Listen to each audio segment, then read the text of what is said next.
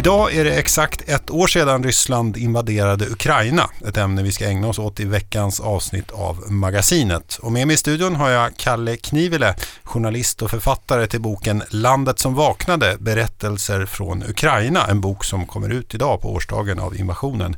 Välkommen till Magasinet. Tack så mycket och eh, då vill jag ju som alltid påpeka att egentligen invaderade Ryssland eh, Ukraina redan eh, 2014 det som hände för ett år sedan är ju då eh, att man inledde den här eh, stor, stora angreppet, alltså invasion på bred front. Men kriget i Ryssland har ju pågått eh, med lite varierande intensitet sedan 2014. Just det. Vi ska återkomma till den händelsen eh, längre fram här. Men jag tänkte börja med bara i inledningen av boken. Då skriver du att det här är en bok om Ukraina och ukrainare och inte en bok om Rysslands krig mot Ukraina. Vad menar du med det? Jag menar att eh, vi har kommit att se Ukraina väldigt mycket just genom det här kriget. Och eh, det är ju inte alls allt Ukraina är. Alltså det är klart, i boken är ju kriget närvarande överallt och hela tiden. Om inte, eh, om, om, inte eh, i framgrunden så någonstans eh, långt bak finns det hela tiden. Men, men eh, det jag har försökt berätta här handlar inte i första hand om kriget utan det handlar snarare om Eh, Eh, tillblivelsen av en självständig ukrainsk nation, den ukrainska identiteten som vi nu ser och som, eh, som på något vis egentligen är bakgrunden till kriget också på så sätt att, eh, att den ryska ledningen och Vladimir Putin personligen vill förinta den ukrainska nationen, den ukrainska identiteten. Så och eh, jag har velat eh, lyfta fram eh, det Ukraina som finns bakom de här krigsrubrikerna. Mm. Eh, I första kapitlet då, då, gör du ett besök på en eh, fotbollsstaden i Lviv som gjorts om till flyktingläger. Eh, kan du ge en, en bild för du ger en, en, en, bild i boken där om hur det ser ut och vilka som är där och så och, och vad de berättar. Kan du berätta lite om vilka du träffade och, och, hur, hur det var på det här flyktinglägret? Alltså huvuddelen av mina intervjupersoner är ju från det här eh, flyktingboendet och det var på sätt och vis eh, en tanke från början att jag ville hitta en plats som på något vis eh, är bilden av det som sker i Ukraina och en plats där olika slags ukrainare från olika krigsdrabbade delar av landet har samlats. Och Eh, här lyckades det väldigt bra och det, det, är på något vis symboliskt, alltså den här fotbollsarenan som byggdes en gång i tiden för fotbolls-EM som, som uh, Ukraina och uh, Polen uh, arrangerade tillsammans nu har blivit en flyktingförläggning och samtidigt spelar man fortfarande seriematcher där också. Dock utan publik för man kan inte ha sådana folksamlingar under krigstid. Men eh, de människor som jag träffade där kommer ju då eh, från de östra och södra delarna av landet som antingen, nu antingen är ockuperade eller an, på annat sätt är direkt drabbade av kriget. Och där bor lite olika slags människor. Alltså tanken med den här förläggningen är ju då i första hand att de flyktingar som kommer från olika delar av eh, Ukraina till västligaste delen då i Lviv eh, ska ha någonstans att eh, lugna ner sig och fundera på vad de ska göra härnäst. Och tanken är kanske i, första hand att man ska bo där några veckor och sen hitta något annat eller kanske åka vidare till någon annan del av Ukraina eller till utlandet. Men där fanns även folk som har bott där i ett antal månader. Och ehm, det var intressant att prata med dem, liksom, eh, vad, vad det betyder för dem att vara ukrainare och prata om eh, bakåt i tiden, eh, några årtionden, lite beroende på hur, hur gamla de var. En del var ju så unga att de inte, inte minns någonting eh, eller inte ens var födda när eh, Ukraina inte var självständigt. Men eh, det, det, där var många intressanta personer mm. jag träffade. Jag tänkte kanske den som jag minns mest just för, från förläggningen var, var en, eh, en pappa med sin son som var kanske i tioårsåldern. Jag minns inte exakt nu hur gammal han var, men, men som kom från ockuperat område. Eh, från Melitopol vill jag minnas de kom. Och eh, de hade ju familj, släkt kvar där under ockupation. Alla hade inte kunnat lämna, men de ville lämna därför att pappan var rädd för att bli inkallad i eh, ryska ockupationsarmén och det ville han ju definitivt inte bli. Och han ville inte heller att sonen skulle gå i eh, den ryska eh, ockupationsmaktens skola och bli omskolad till ryss. Så därför var de där. Och eh, det var väldigt intressant också att höra hans berättelse om, om eh, hur han hade blivit en ukrainare, en medveten ukrainare. För alltså i de här trakterna, eh, södra, östra Ukraina som har varit ryskspråkiga, till stor del fortfarande är ryskspråkiga, så eh, är det ju ofta ett medvetet val att bli, bli en ukrainare. Uh, och det är ju ett val som fler nu har varit tvungna Vad menar du med att det är ett medvetet val? Uh, det, är ett, alltså det var någon annan som jag pratade med som också kom från de trakterna som, som sa detta väldigt tydligt. Jag intervjuade honom på ett café i Lviv och han tittade omkring sig där på kaféet och sa, ja för de här människorna här i Lviv är det naturligt att vara ukrainare, de är födda med det. Eh, ukrainska är deras språk, de har alltid varit ukrainare. Men för oss som kommer från, från eh, andra delar så eh, har vi inte tänkt på det, att vi är ukrainare. Eh, alltså efter Sovjetunionens fall så var det ju många där som inte egentligen tyckte att det spelar någon roll om, de, om man bor i Ryssland eller Ukraina. Gränsen spelade ingen större roll på den tiden för 30 år sedan. Man pratade kanske ryska, man kanske inte ens kunde ukrainska särskilt bra. Eh, och ja, man tyckte inte att det var, det var någon skillnad. Men under åren som har gått så har den här skillnaden blivit, blivit stegvis allt större och mer uppenbar för alla, alla parter. Vi ska återkomma till det, men jag vill bara stanna lite i den här stadion då och de här människoödena. Eh, det finns ju många väldigt gripande berättelser om hur folk flyr och så här. Kan du ge någon bild? Vi kan inte berätta om allt här nu, men någon eh, person som hade en extra kan man säga, dramatisk berättelse just kring, kring flykt och så här som du, kan, som du kan berätta lite om från boken? Uh, ja, de uh, mest dramatiska var väl uh, som, som, som, som berättade det detaljerat. Jag vet, viss, vissa vet jag inte heller exakt och de kanske inte ville berätta hur det gick till att fly från ockuperat område. Men det mest slående var ju de som tvingades tillbringa några veckor eller kanske till och med månader under, under beskjutning och sen ockupation i, i uh, Eh, vad heter det? Eh, nu tappar jag eh, staden. Mariupol, alltså de, eh, Mariupol som de, ryssarna i praktiken nästan jämnar med marken. Och hur man kom ut därifrån och hur allting var beroende av slumpen. Om man inte hade egen bil, man fick ställa sig vid vägkanten och se om man hittar någon som har plats för en. Eh, det var en familj som liksom i princip tog med eh, sina identitetshandlingar och sin katt och inget annat. För man visste att hade man haft en stor väska då hade det inte funnits plats i någon bil. Och det var ändå väldigt svårt att hitta eh, någon bil som, som kunde ta främmande människor. För alla, alla hade ju såklart i första hand tagit sina släktingar och vänner. Och sen eh, när de väl hittade en bil så visste de inte vart den var på väg. De kom ut, från, eh, ut ur Mariupol, hamnade i en annan by, och de, eller de hamnade i en by utanför Mariupol. De, de visste inte vem som, vem som hade makten i den byn. Det var först när de kom dit som de förstod att det här var ju inte ukrainska trupper, det var, det var separatisttrupper. Men de kom dit och sen visste de inte hur de skulle komma vidare. Och eh, till slut så visade det sig att en kollega hade också kommit till samma by. Eh, de kunde inte köra vidare för de hade inte bensin. Därför hade de stannat där och då träffades de här och fick skjuts vidare. Och eh, så körde de genom en massa, massa vägspärrar och eh, det var ju mycket dramatiskt. Men, men framför allt hur mycket som var beroende av slumpen. Och det är såklart så att de människor som jag träffade, det var ju de som hade lyckats ta sig ut. Det var ju andra som inte lyckades. Som, som blev kvar eller som kanske eh, skadades eller dödades eh, i striderna.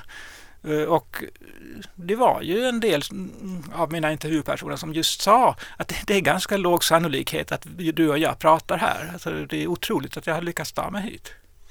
Till sist, vi ska, vi ska lämna den här fotbollsarenan alldeles strax, men jag vill också bara att, kan du ge en bild också hur det ser ut där? För det beskriver också väldigt eh, målande. Alltså jag ville ju själv tillbringa åtminstone en natt där bara för att försöka känna lite grann hur, hur det är att bo där. Och eh, det som framför allt slog mig var ju hur fridfullt och välordnat allt var. Eh, och alla tog hänsyn till varandra. Eh, alla var i samma situation.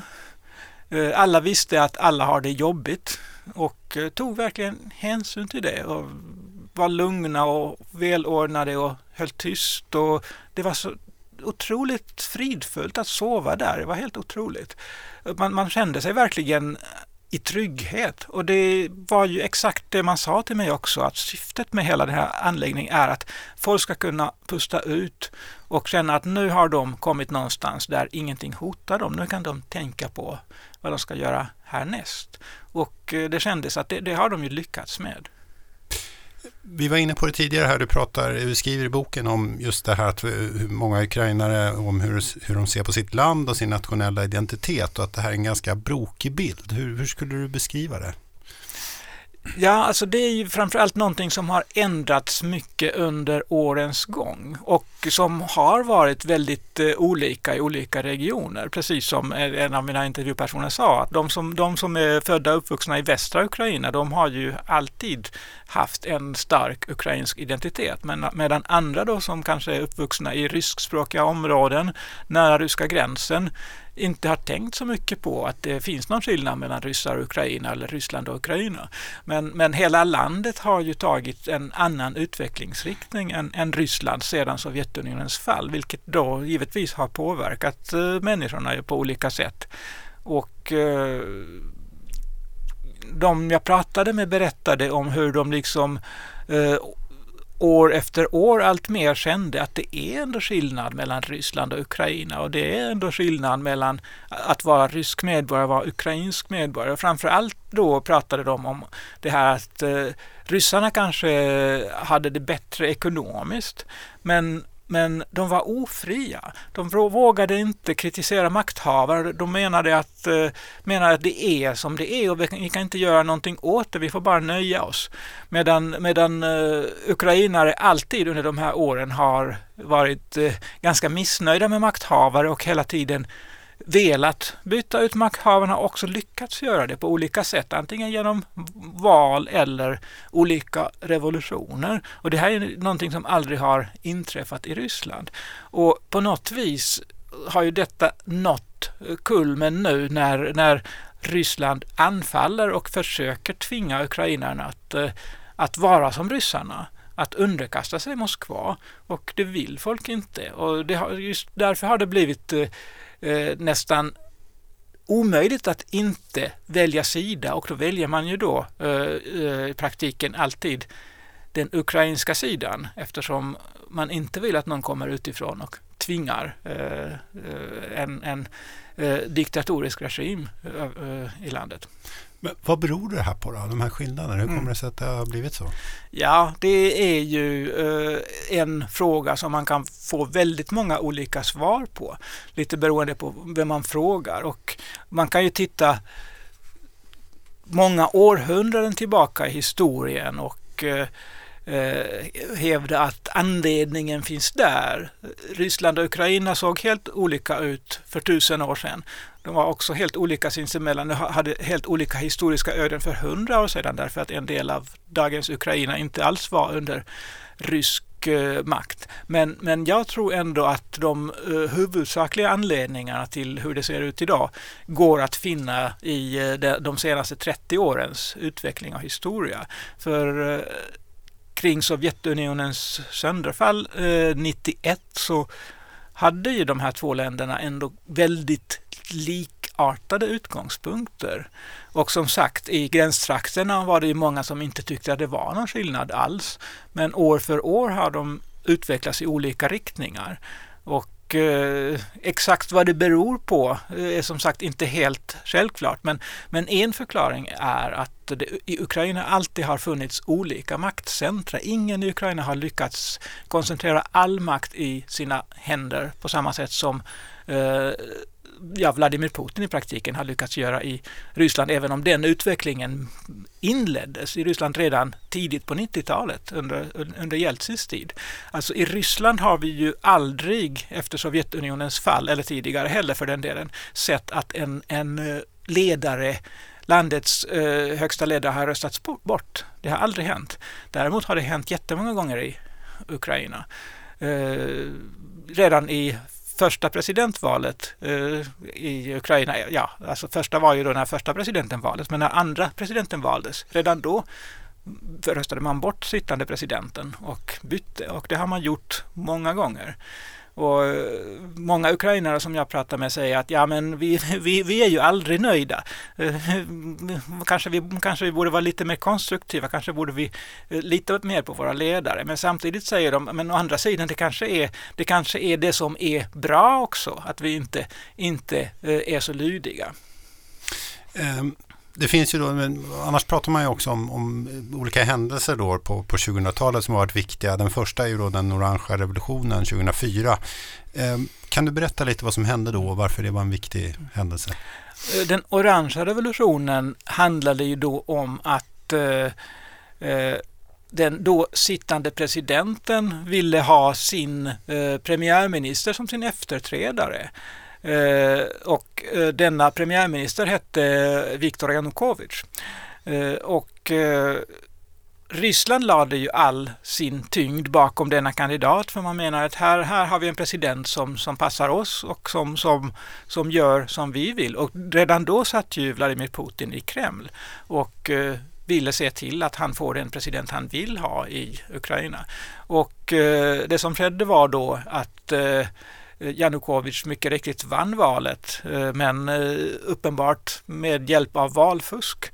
Förutom då att han hade använt alla stat, statens medel för att, för att stärka sina positioner. Och detta accepterades inte av ukrainarna utan de gjorde uppror och till slut tvingade, tvingade statsledningen att Eh, ordna, eh, göra om andra valomgången.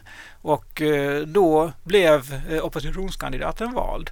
Och det var ju ett på ett sätt ett tydligt tecken på att det ukrainska folket inte accepterar vad som helst. Samtidigt blev ju inte resultatet som man hade hoppats Just. utan det, det, blev ju eh, ganska misslyckat nästa presidentperiod och eh, Viktor Janukovyč kom ju till makten till slut. I, för Jusjenko som han heter och han lyckades inte riktigt eh, Jushen, göra det han, Jushen, det han lovade. Jusjenko som mm. var oppositionskandidaten som vann Uh, han uh, lyckades inte göra så mycket konkret. Alltså visst, uh, yttrandefriheten blev bättre under hans tid Eh, men eh, ekonomin eh, fick han inte så mycket ordning på. Och framför allt korruptionen som alltid har varit det stora problemet i Ukraina lyckades han inte göra så mycket åt. Utan det var väldigt mycket symbolpolitik han sysslade med. Och missnöjet blev så starkt att nästa gång så var det då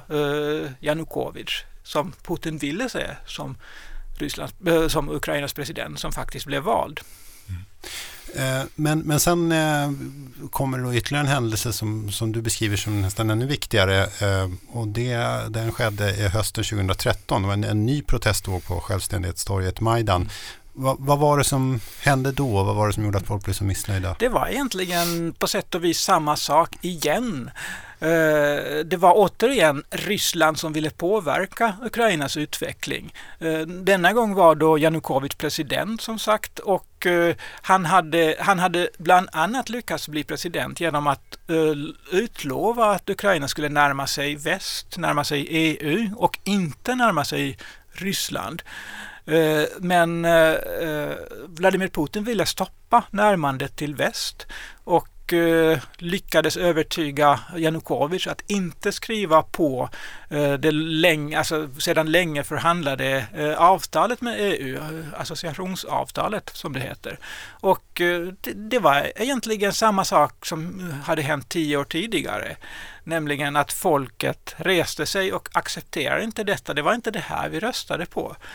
Och eh, det blev mer våldsamt denna gång. Det var, många, många som, som, dödades? Det var många som dödades, ja. Eh, över hundra. Eh, exakt hur många eh, är inte helt klart ens. Eh, men många dödades eh, och resultatet blev då att Janukovic flydde och i den, det här kaoset som då uppstod Eh, utnyttjades av Ryssland och det var då Ryssland roffade åt sig Krimhalvön och det var i samband med detta som Ryssland också eh, inledde den här eh, separatistupproren i östra Ukraina. Alltså det var ju Ryssland som låg bakom allt detta även om man inte ville medge det. Och till, till en början ville man inte heller medge att det var ryska trupper på Krim. Sen har man ju senare uh, uh, sagt att uh, visst var det det. Vi ville inte bara berätta det då. Men det här då, om man tar, om man tar det här mm, sista som hände då när vad ska man säga, Rysslands första invasion, eller du säger det som var invasionen då 2014. Hur har det påverkat det ukrainska folkets självbild och syn på Ryssland? Ska säga? Det påverkade ju väldigt mycket just då, 2014 i alla fall. Stridshandlingarna var ju som intensivast under 2014. Eh, och ja, nästan hela året, framförallt hösten 2014. Och eh, på något vis eh, upplevde man redan då att eh, det ryska angreppet hotar ukrainska statens fortbestånd. Även om det officiellt inte var ett ryskt angrepp. Förresten på samma sätt som Ryssland även nu har sagt att det är inget krig utan det är bara en specialoperation.